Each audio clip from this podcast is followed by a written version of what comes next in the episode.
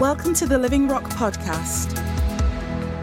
Praise God. Well, Rich mentioned this morning, just in opening, that we're starting a new teaching series today on the letters of John, which we're really excited about. Um, we're starting it today. We're going to be running it concurrently along with another teaching series about why do we do that, looking at some of the aspects of our practices and teachings uh, alongside that. So today I want to start with an introduction um, and what I'm going to do is just split our time into two parts. I'd like just to start with uh, a, an introduction to the background of John's letters.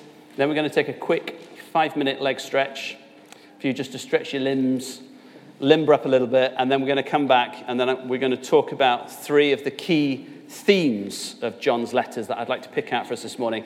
Just to introduce them, I believe that we'll unpack them for you uh, in the coming months.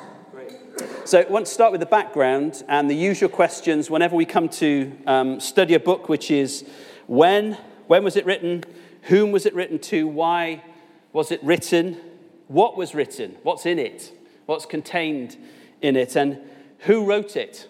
And I want to deal with them in that order this morning. Just to start with when. Uh, it was written around AD 85 to 95, so quite late on. Um, we can't be precise about the date of it, um, but we know that John wrote it after he had written his gospel uh, and probably before he wrote um, the book of Revelation. He wrote it to the Christians in Asia Minor. Now, we get this term in the Bible, Asia Minor, that doesn't really make much sense today. Asia Minor was a term that the Romans coined because the continent of Asia, the first colony that they had, was in this southwest corner, which is now what we would call modern day Turkey. And so when they colonized that and made it part of the Roman Empire, they called it Asia Minor. Um, and that's where John wrote these letters to the Christians and the churches that were in this area. And that included principally Ephesus, which was a really important part of this province. And obviously, we'll be very familiar with Ephesus and, and the book of Ephesians. John lived in Ephesus for a number of years as well. So he had personal relationships with a lot of people uh, that he was writing to in this area. And that is evident when you read the letters. They're really affectionate letters. Um, and that's really a lovely thing to read. Why did he write them? Well, everything really centers around the historical context for a lot of the correspondence that we've got in the New Testament. We have to remember that we are holding scripture in our hands, but we're also holding someone's personal correspondence. This is something that someone sat down to write, because there was a need to write it and there was someone that needed to hear it. And in this particular case, um, there was prevalent at the time something called Gnosticism, which is a really broad collection of beliefs that essentially centered around the notion that everything that was spiritual was good and everything that was physical and natural, like the body, was essentially evil or essentially couldn't be good. So there had to be a separation between that which was spiritual and that which was physical.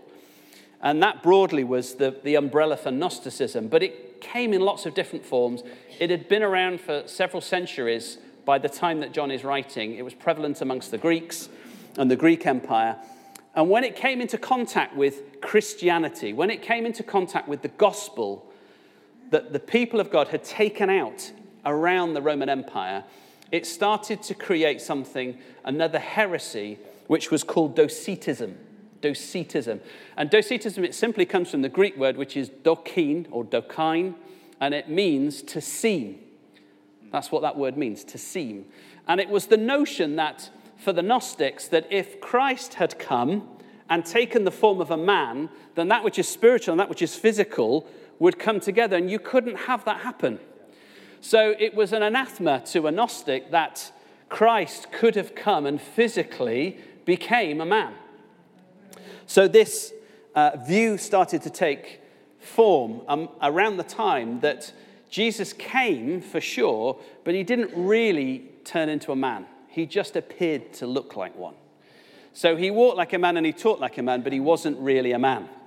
And that kept the Gnostics happy, and that was a, a heresy that John had in mind when he's writing this letter. And there'll, there'll be times when you read through the letters, which I'm hoping you're going to do over the coming months, many times, when you will find that John refers to Jesus coming in the flesh and talking about those who had been teaching in the church that Jesus had not really come in the flesh, but actually he seemed to come in the flesh because they were being influenced. And to be honest with you, this was not to be unexpected. Way, way back when Paul was in Ephesus and he left Ephesus, he said, Look, as soon as I leave, I know that there are false teachers that are, that are traveling around, and they will come in and they will try to corrupt. And there will be those amongst you that will be misled and will try to mislead others. So John is writing these letters to steady the flock and to say, Look, I want to bring you back to first principles. I want to help you because there are people that are spreading false teaching. The problem with Docetism was severalfold. First of all, if Jesus didn't really come in the flesh, then how could Jesus be an example for us? How can he ask you to live a life that he didn't really live as a human?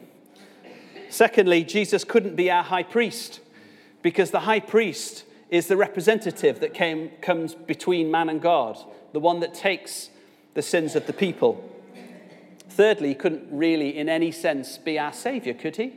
Because if it was just God masquerading as a man. But for us, it also means that if this belief was correct, that Jesus didn't really come as a man, then our bodies have not really been redeemed. And the scripture teaches us that our bodies are redeemed as well as our souls. And our bodies are temples of the Holy Spirit. So you see, it was really important for the apostles that they dealt with things like this that were coming in to undermine the truth. And always at the root of all of them was attacking Jesus and who he is. And really, all things that are dangerous in teaching, at their heart, that is what's wrong with them is that they are un- they're undermining who Jesus is, who his place is in our lives, and who we are because of who he is. So John had to deal with these things. And um, when you look through the letters of John, uh, whenever we study a, Bi- study a book in the Bible, we try to sort of create a, um, if you like, a little framework just to summarize everything that's in the book. It's a nightmare trying to do this with the book of John. Uh, when we did Romans, I found it really easy, but when you go through 1 John, John just doesn't really like to fit into any set format. Um, but anyway, some writers have had a go. Here's one, if you can put up, there you go. So this is a writer called J. Sidlow Baxter, and um, he looks at the book as, as uh, primarily 1 John, um, looking at it as a book of contrast, so contrasting the light with the darkness, that's God's light with the darkness, God the Father with the world, Christ with the Antichrist, or, or the spirit of Antichrist, that is anything that sets itself up against Christ. And then God, godly works or God works versus evil works. The Holy Spirit versus error, or should I say the truth, the Holy Spirit's truth versus the error of false teaching. God's love versus just a pious pretense of being so, and then the God born versus the others. Now, I looked at that and I thought, it's okay, but it wasn't really that helpful to me. Um, he picks out some good things, though. So, some of the key themes that J. Sidlow Baxter picks out is that John wanted us to know. He wanted the people that read this letter is how to know. And knowing is really important for the believer. And he wanted them to be able to abide in what they've been taught. And that's really important for us as well. The foundational teachings of what we believe, we need to abide in those things. And we need to know them in our heart of hearts so that we're not swayed and tossed back and forth by every wind of doctrine, as Paul warns us elsewhere in the scriptures. And one of these key phrases is this hereby we know. So John uses it in chapter 2, chapter 3, chapter 4, and chapter 5. Hereby we know. And John's heart was to shore up the Christians so that they wouldn't be swayed. If you can just move on to the next slide. This is a simpler way of looking at John, which I like. This is one of my favorite writers called G. Campbell Morgan. He was an evangelist of the early 20th century. If you can get any books by G. Campbell Morgan, I really recommend it. He was a scholar, but he wrote with a real heart and passion, and he really pulls you in. He's not dry, he's full of life. And he said that John's gospel, which in lots of ways, especially in its beginnings, mirrors how John's letters start, yeah. obviously they share the same author, was written to show men, to show mankind that they had life, that life had come amongst them, and that the divine life was revealed in Jesus, the Son of God. And his letters are written to believers so that believers may know that we have life. And that that life that has come is realized, it's manifest, it's evident in our lives because we've become sons of God. And I think that's a, for me, that's a really great summary of why John wrote these letters. The second and third letters take a slightly different format to the first one because they are shorter. They follow what's known as the classical style of letter writing of the time. That's in the Roman Greek world. And they're quite short because John wrote to two people that he wanted to encourage in churches in the region, whom he had a personal relationship with. And John said, Look, I'm going to write these few things to you, but look, I, would like to come and talk to you about these things face to face. I don't know whether John made it to that meeting. I don't know whether John had to, you know, made the time or was able to sit face to face with those people. We get a little snippet of what he wanted to say. In the second one, he writes to someone called the elect lady. Quite a nice title, isn't it? and her children, the elect lady, about practicing and protecting the truth, about the importance of that. And the third letter, he then writes to his beloved Gaius, another close personal friend, uh, that John commends for his hospitality. And at the same time, he takes to task someone else called Diotrephes, who was someone who was not welcoming God's people into their community and actually was just promoting himself. He wanted to run things and he didn't want anyone else to come in and spoil that for him. And John says, he takes him to task, and then he says, And when I come, I'm going to deal with Diotrephes. I'd love to have seen that. John the Apostle turns up. I would not like to be in Diotrephes' shoes at that point. So, the last thing I want to talk about is who wrote it. And the reason why this one is last, because the person who wrote it really matters. Because we are looking at someone who is very special amongst God's people, amongst the apostles, and in some ways quite unique. John the Apostle was Jesus' first cousin. So that was on his mother's side. His mother was Salome, who was Mary's sister. His father was Zebedee. He was the brother of another apostle, James. James and John were sons of Zebedee. And one of the things I love about them is they were nicknamed Sons of Thunder by Jesus. Would you love to have that nickname by Jesus? Son or daughter of thunder. Boom. Who's turned up? It's the son of thunder. Here he comes. I think maybe it put a little bit of pressure on you in the meetings. That's all I will say. I love that. Maybe this was because this was, uh, they had a fire about them, both of them. There was one occasion where they asked Jesus, they were refused entry into a Samaritan village. And one of them says to Jesus, Lord, do you want us to tell fire to come down from heaven and consume them? So, so John was a man full of passion and fire and a son of thunder. Great guy. He was part of Jesus' inner circle. So, of the apostles, we know that Jesus had three that were really close to him, like close friends, and that was Peter and James and John, the, the sons of thunder. And they were present at some things that the others weren't. So, when Jesus raised Jairus' daughter, the three of them were there to witness it. When Jesus was transfigured, the three of them were there to see it. Um, and in those moments in the Garden of Gethsemane, Peter, James, and John were there to witness it. So, this is a man who has witnessed really the most significant things in the whole of history from our perspective and from God's. And here's the one that really takes the biscuit. He's described as the, the disciple whom Jesus loved. That's John's description, by the way. Uh, he describes himself. Um, it's like when you, one of your children announces that they're the favorite. I mean, it happens in every family. We've got one. She thinks she's the favorite. And we say, No, you're not. And the other say, Yes, she is. I kind of feel that maybe this was John, but meant in a really good way. But one thing that speaks volumes is at the Last Supper, John himself said that he was leaning against Jesus. Can you imagine that? The liberty to lean, not to kneel at his feet, but to lean upon his breast. He wasn't taking a liberty, he had a close relationship with Jesus. He was his friend as well as his savior. He loved him. He was the disciple whom Jesus loved, but John loved the Lord. And that is evidence when Jesus was dying on the cross, and in the midst of all the weight of the world that was upon him, in that moment, he took the time to remember his mother. J- Joseph, his father, had probably died. I don't know where his siblings were. But Jesus looked at his mother and didn't want her to be on her own. And so he said to John, Look after my mother. Now, speaking as a son, if I were dying and there was no one to look after my mum, who would I turn to? Who would you turn to to look after your mother? Well, for Jesus, it was this man. Now, that speaks volumes about the man, doesn't it? And about his heart, about how Jesus felt about him.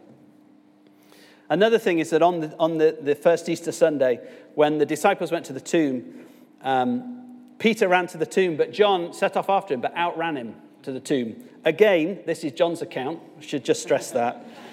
Um, so he was fitter than Peter, that's for sure.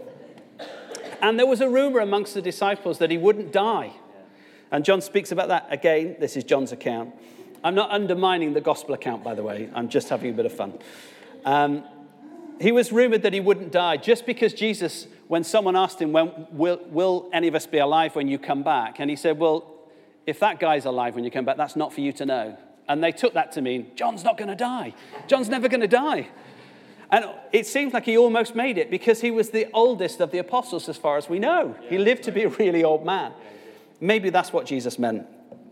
Maybe. He was the second most prolific author of the New Testament, writing five books in total his gospel, the three letters that we're looking at, and the glorious book of Revelation. So, John's contribution to the New Testament was absolutely magnificent and cannot be underestimated. We talk a lot about Paul because of the volume of what he wrote, but John's contribution was huge. And you have to consider what the New Testament would be if John hadn't put pen to paper. So we are really glad that the Holy Spirit moved this brother of ours to put pen to paper and to commit things that we can be blessed with today. And the thing that strikes me most about this, I've been reading through this for the last couple of months, and a couple of weeks ago, Ellie said to me, we've both been reading it, and she said, It really strikes me that this is quite stripped back. When you read through, it's not complicated, it's quite stripped back. And it just occurred to me in that moment that this is an apostle towards the end of his life who's witnessed all the things that we've talked about had this relationship with Jesus and was writing to a church that was past its honeymoon period, had gone through periods of persecution, now was facing a challenge from within in terms of false teaching. And this apostle sits down and, with all of that wealth of experience and knowledge and anointing, he says, Okay, what's really, really important for you to hear?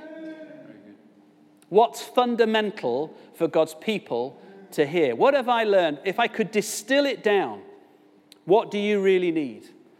And that's what he wrote. And that's why I'd like to pick out three key themes here in John's letters. The first one is the theme of life, the second one is the theme of light, and the third one is the theme of love. So we're going to take a quick five minute leg stretch. Please do get up from your seat. Please don't get involved in any detailed conversations because I'm only going to interrupt them in five minutes' time. It is very much a quick breather. Stretch your limbs so that we're ready for the next part. Thanks, folks. Praise God. Wow, that was good. That was like someone turned the volume down. You guys got it on volume? you got everybody on volume like that. Fantastic. Okay, let's crack on. So if you just turn with me to 1 John 1, we're just going to read the first few verses. We're going to start with life. We've been singing about life this morning. So 1 John 1 and verse 1. He starts out and he says, That which was from the beginning, which we have heard, which we have seen with our eyes, which we have looked upon and have touched with our hands, concerning the word of life. The life was made manifest and we have seen it and testified to it and proclaimed to you the eternal life, which was with the Father and was made manifest to us. That which we have seen and heard, we proclaim also to you, so that you too may have fellowship with us. And indeed, our fellowship is with the Father and with his Son, Jesus Christ. And we are writing these things so that our joy may be complete. Praise God. What a fantastic start. if anyone had to put their credentials down, this would be a way to do it to say, that which was from the beginning, which we have heard, which we've seen with our eyes, which we've looked upon, have touched with our hands concerning the word of life. And he says, the life was made manifest. He's talking about Jesus. The life of God was made manifest. Jesus, the Alpha and the Omega of all things. Jesus, the author of life. Jesus, the source of all life. All things are made from him. He's the originating pattern or image that the Father used to make all things in creation were made through the Son, Paul tells the Colossians. He was the catalyst of creation. And he continues to be the cohesive force that holds all things together. Steph said it this morning. He's sustaining us. Jesus is sustaining us. He is the thing in the whole of the cosmos that's holding all matter together.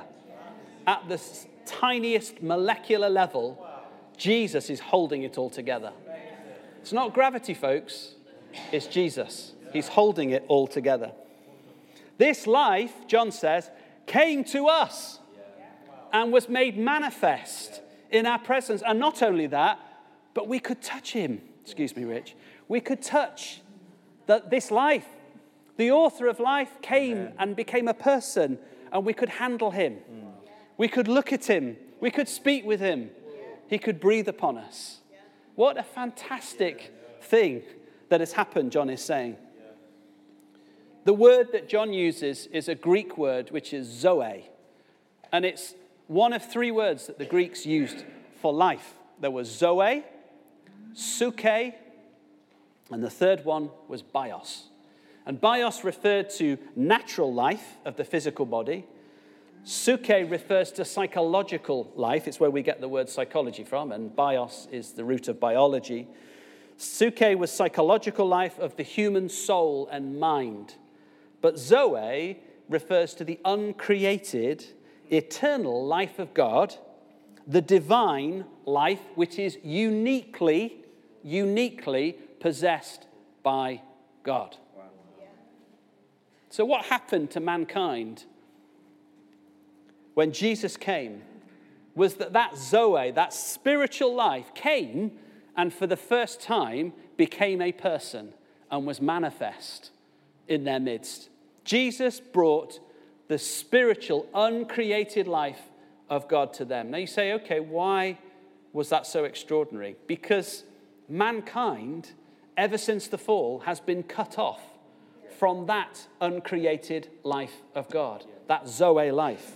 In the garden, when we, in, if I can put this way, in the loins of Adam and Eve, took that decision to turn away from God and say, Do you know what? We don't need you. We're not going to be dependent upon you, but we're going to choose to do things on our own. That that cut off that union of Zoe life.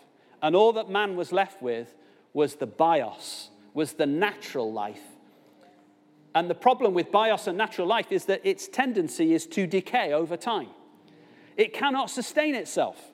It needs an outward injection to be able to be renewed. Its tendency is to run down. And over time, its tendency is to decay and to corrupt. And that is all that the world was left with until Jesus came and said, I brought the Zoe life back to the world. It's in me. And this is the amazing thing that John is telling them. Mankind was cut off from Zoe, but Jesus came to bring Zoe back to us. A few different writers, including C.S. Lewis, have put it that way The Son of God became a man so that men could become sons of God. And that's exactly what happened.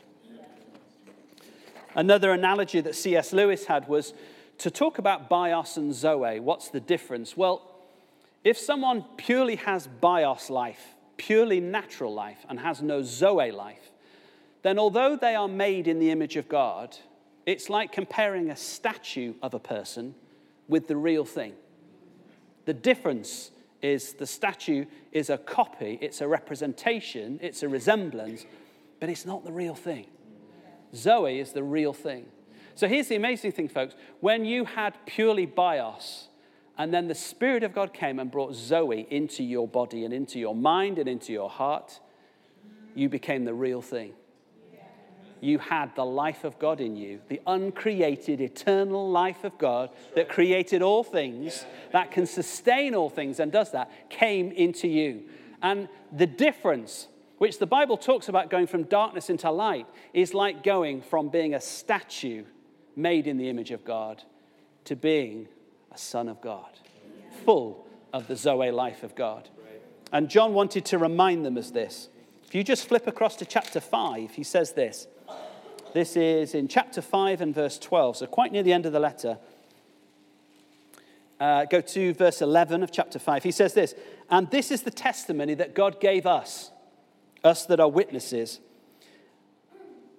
This is the testimony that God gave us eternal life, and this life is in his Son. Whoever has the Son has life, has Zoe. Whoever does not have the Son does not have life.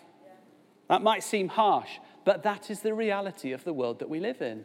And praise God, my heart is that we would understand the magnitude of being filled of the Zoe life of God, the uncreated eternal life that can be renewing you day by day. And not only that, but you have become a witness to that life, just like John was. We are witnesses to it, so that when someone meets us, it's like them meeting Jesus. Because that same life that was in him is in you. Right. That uncreated life, they're meeting it. All that they have is bios. And they come and meet you and, and say, This is different. Yeah. There is something different about you.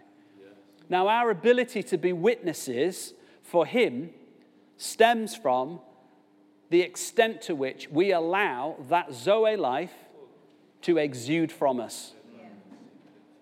You see, it can be contained.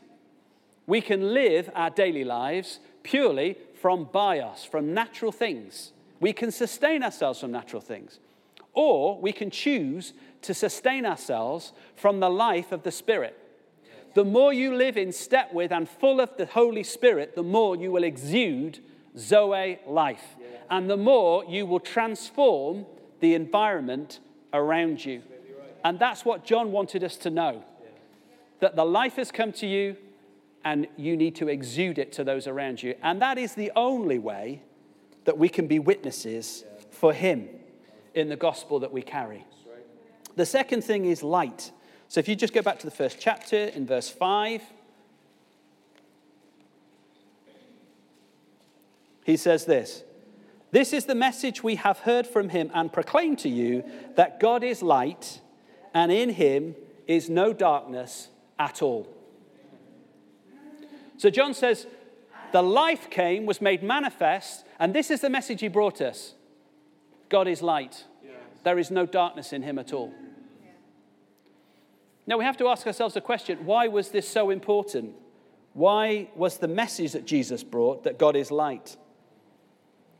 I like the way J.B. Phillips paraphrases this. J.B. Phillips, David quoted from last week, I believe, didn't he, at Momentum?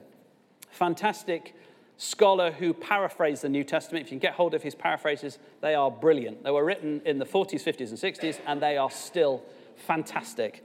And he says this, and there's a very subtle difference between this and what we've just read. Because no shadow of darkness can exist in him. It's not just that darkness is not in him at all, but that no darkness can exist in him. And that's what the world needed to know because the world had looked at God and said, Hey, can't you just turn a blind eye to some of this sin? Can't we just let bygones be bygones? But Jesus said, No. If you think that, you don't understand what I am. No darkness can exist in me. And therefore, you need to come into my light, and I need to remove the darkness that's in you. We will not bless anyone if we have a gospel that turns a blind eye to sin. Right. It's a message of hope, but it's also a diagnosis, a prognosis, and a prescription wow. for the problem of sin. And we need to be unashamed in that. This world is full of darkness. And Jesus came to a world in darkness and said, God is light. Whatever you see around you that's a problem, it's a problem of darkness, but I've come to bring my light. There's two aspects that God's light speaks of. The first one is holiness. God is pure and holy and cannot have sin, as we've just said. That means he's immutable, he's unchangeable, he doesn't change. If God changed from day to day, if he was pleased with you on Monday, he might be really angry with you on Tuesday. And if you've not lived a good life, how's he going to feel about you on Wednesday? But God isn't like that. God is always the same. And that's why he can sustain the universe. If we had a fickle God whose mood determined his judgments, the universe would collapse in on itself because it needs constancy, it needs a standard, it needs something upon which it can be built. And that is God's very nature. And God's light speaks of that. He is pure, He's never sullied. If He was, we'd all be in trouble. But He isn't. And that was the message that John had brought. That's the message he received. And the other thing that it speaks of is God's truth. You see, light is diffusive naturally. And God's nature is to be diffusive, to emanate his nature. It's very part of his very nature is to emanate who he is. And that means that his nature sheds light on the true state of things in the world. If you're in a dark room and you're bumping into things and someone comes and switches a light on, they've done you a big favor, haven't they? And that's what Jesus was saying. I've come to switch the light on, folks, because this world is in the dark. And every plan that's formulated to fix things is not seeing what's in the room. It's just fumbling around trying to find a solution and not bump into stuff. And that's Jesus, why he came. And the two aspects of the world that God's light tells us as well. The num- number one thing is that sin is toxic. It's the thing we have to understand as believers about sin. Sin isn't, um, you know, when you talk about a white lie, there's always harmless forms of sin, isn't there, in the, in the world's eyes. But all sin is toxic. If you have a substance that's toxic, you can't have a single drop of it and say, well, there's only a little drop of it. If it's toxic, it's toxic. And that's what sin is like. Whether it's little sins or big sins, it has a toxicity that will spread and fill everything. And God knows that, and His light exposes that. God has called us into a fellowship of the light. I've heard of the fellowship of the ring. This is a fellowship of the light. Folks, we are called into a fellowship of the light. That God will open our eyes to the true state of things in the world. That God will open our eyes to see what is happening in the spiritual realms, not only in our life, but in the lives of everybody around us. Everybody that you love, everybody that you work with, everybody in your family. That in that light, God's light shines and you start to see the true state of things. It also means that we need to walk in the light. And John stresses this repeatedly because the problem of Gnosticism was that because there was a separation of the physical and the spiritual, some Gnostics would say, well, the body's evil anyway. So it doesn't really matter what you do with it, as long as your spirit is pure. But that's not true. The Bible teaches us that the spirit and the body are intermingled. What happens in one affects the other. And Jesus came to redeem our minds, our souls, our spirits, and our bodies. So it does matter what we do. And John was saying if you claim to walk in the light, you can't then live a life that doesn't reflect your walking in the light. If we're to be effective witnesses in this world, we need to be those who are walking daily in the light.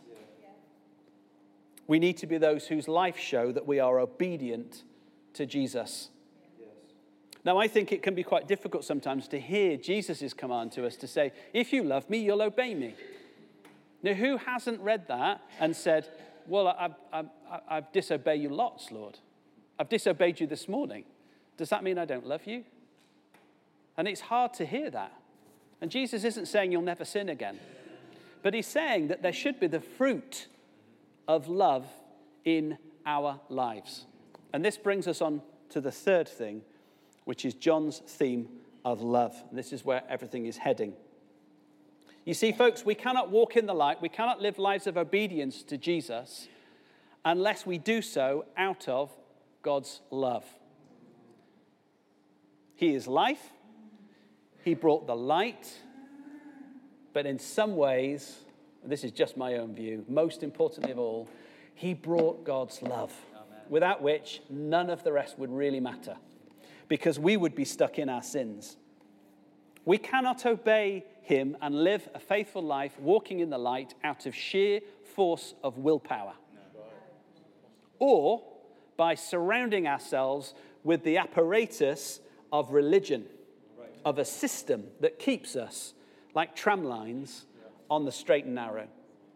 That's how what we believe differs from most other faiths and belief systems in the world because obedience to Christ doesn't come out of sheer force of will, it comes out of our love for Him. Yeah. And John says a couple of times in his letters to know Him is to love Him, and to love Him is to know Him. As you come to know Him more, you cannot help but fall in love with Him. Amen. mean, if you love Him, you do the things that He said. Yeah. It takes time, it takes a lifetime, but it's a process. So we have to ask ourselves what is it about God's love that is different from the love in the world? It's perfectly reasonable to say, okay, well, God's love has come into us, but how does that differ from love that I see out there? There is parental love, there's familial love, there is love between friends, there is self sacrificial love out in the world amongst people who only have bios and do not have God's Zoe love, uh, so a life within them. I was thinking about this recently and thinking, well, is God's love just more of our love? In other words, is it that we just love a certain amount, but because God's bigger than the rest of us, He just loves more? And that's the comparison. And the answer is no. It's different. It's different at the point of quality. And I just want to turn you to chapter 4 and John says something here, and, and if we're not careful, we can sort of speed on past it. But actually, I think there's something significant in this for us. He says two things. The first thing, um, this is headed up in my Bible, God is love. The first thing is in verse 8. Okay, let's go back to verse 7. You pushed me into it. Beloved, let us love one another, for love is from God, and whoever loves has been born of God and knows God. Anyone who does not love does not know God because God is love. So let's just stop there. So the first thing is what is different about God's love? God is love. He's not, if I can put it this way, the light that you see that comes to you is something that's emanated from, but the source, that's what God is. He's the source of all love. Any other love is an echo or an imitation of what real love is because he is love. In other words, whatever God does, that's what love is. That's how you define love. God's actions are love. And Paul gives us a list in 1 Corinthians about how that what that looks like in everyday life. What it means when it comes into contact with our life. So he's the source of all love, but there's more. Let's read on verse 9. It says, "In this the love of God was made manifest amongst us." That God sent his only Son into the world so that we might live through him. In this is love, not that we have loved God, but that he loved us and sent his Son to be the propitiation, that's an atonement, a sacrifice, for our sins. He says something really significant here, verse 10. In this is love, not that we have loved God, but that he loved us and sent his Son. What is John saying? Love is not evidenced by our response to God, it's evidenced in what he initiated in the first place. Why is that so? we have to go back to the nature of God, the fact that sin is toxic to him, that he is holy. So for him to embrace us, we don't understand yet the magnitude of what he was doing. His love overcame his aversion to sin, if I can put it that way. It overcame something that was abhorrent to him and enabled him to embrace it. Jesus came not only and embraced it, but took humanity into himself and made us pure. And that is how his love is different from any other love that we have known.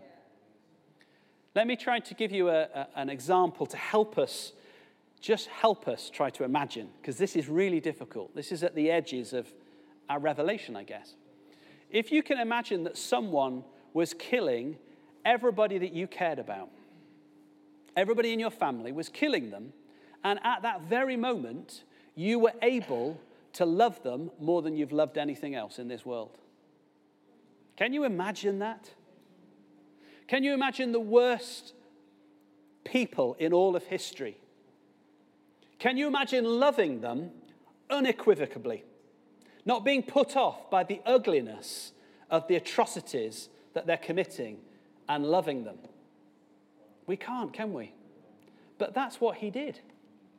Not only in embracing us, but allowing mankind to crucify his son. And when it was all happening, his love never waned for a single second. We cannot imagine that because we haven't got room in our hearts for the two sets of feelings. But God is bigger than all that and his love is able to overcome. That's what the Father did. But that same love is what he brought to us. When he came, he brought the life of God, he brought us into the light of God, but he filled us with the love of God. And, folks, John and the rest of the New Testament writers repeatedly say to us, Love one another but they always bring a qualification. Just as in Christ, God loved you. Now, that sentence immediately tells us he's not talking about our love, he's talking about that love I've just described. The love that would embrace the worst of humanity and love it and see through all of the toxic sin and ugliness and evil. The command to us is to love one another but with that love. Thank God. Because we haven't got the capacity to do it. We have love that does this, even for the people we like. Never mind about the ones we don't like. Yeah? But the love of God is something else. The love of God will enable you to embrace the worst of the worst. And here's the irony is that the more God fills you with his love, actually the more acutely you feel the toxicity of sin. Because the more you know him, the more you walk in step with him, the more holy and purified you become in your character, so that sin becomes more and more ugly in your own life and, yes, in the lives of others. But at the same time, the love of God enables you to embrace that which is becoming even more clear to you in its ugliness and toxicity. It's not a paradox, it's not a mystery, it's a reality in our lives. And I want all of us to be filled more and more and more with the love of God. That is the only way that we can be God's witnesses because there will be no limit to those we can reach and those we can embrace who are naturally offensive as we become more like Him.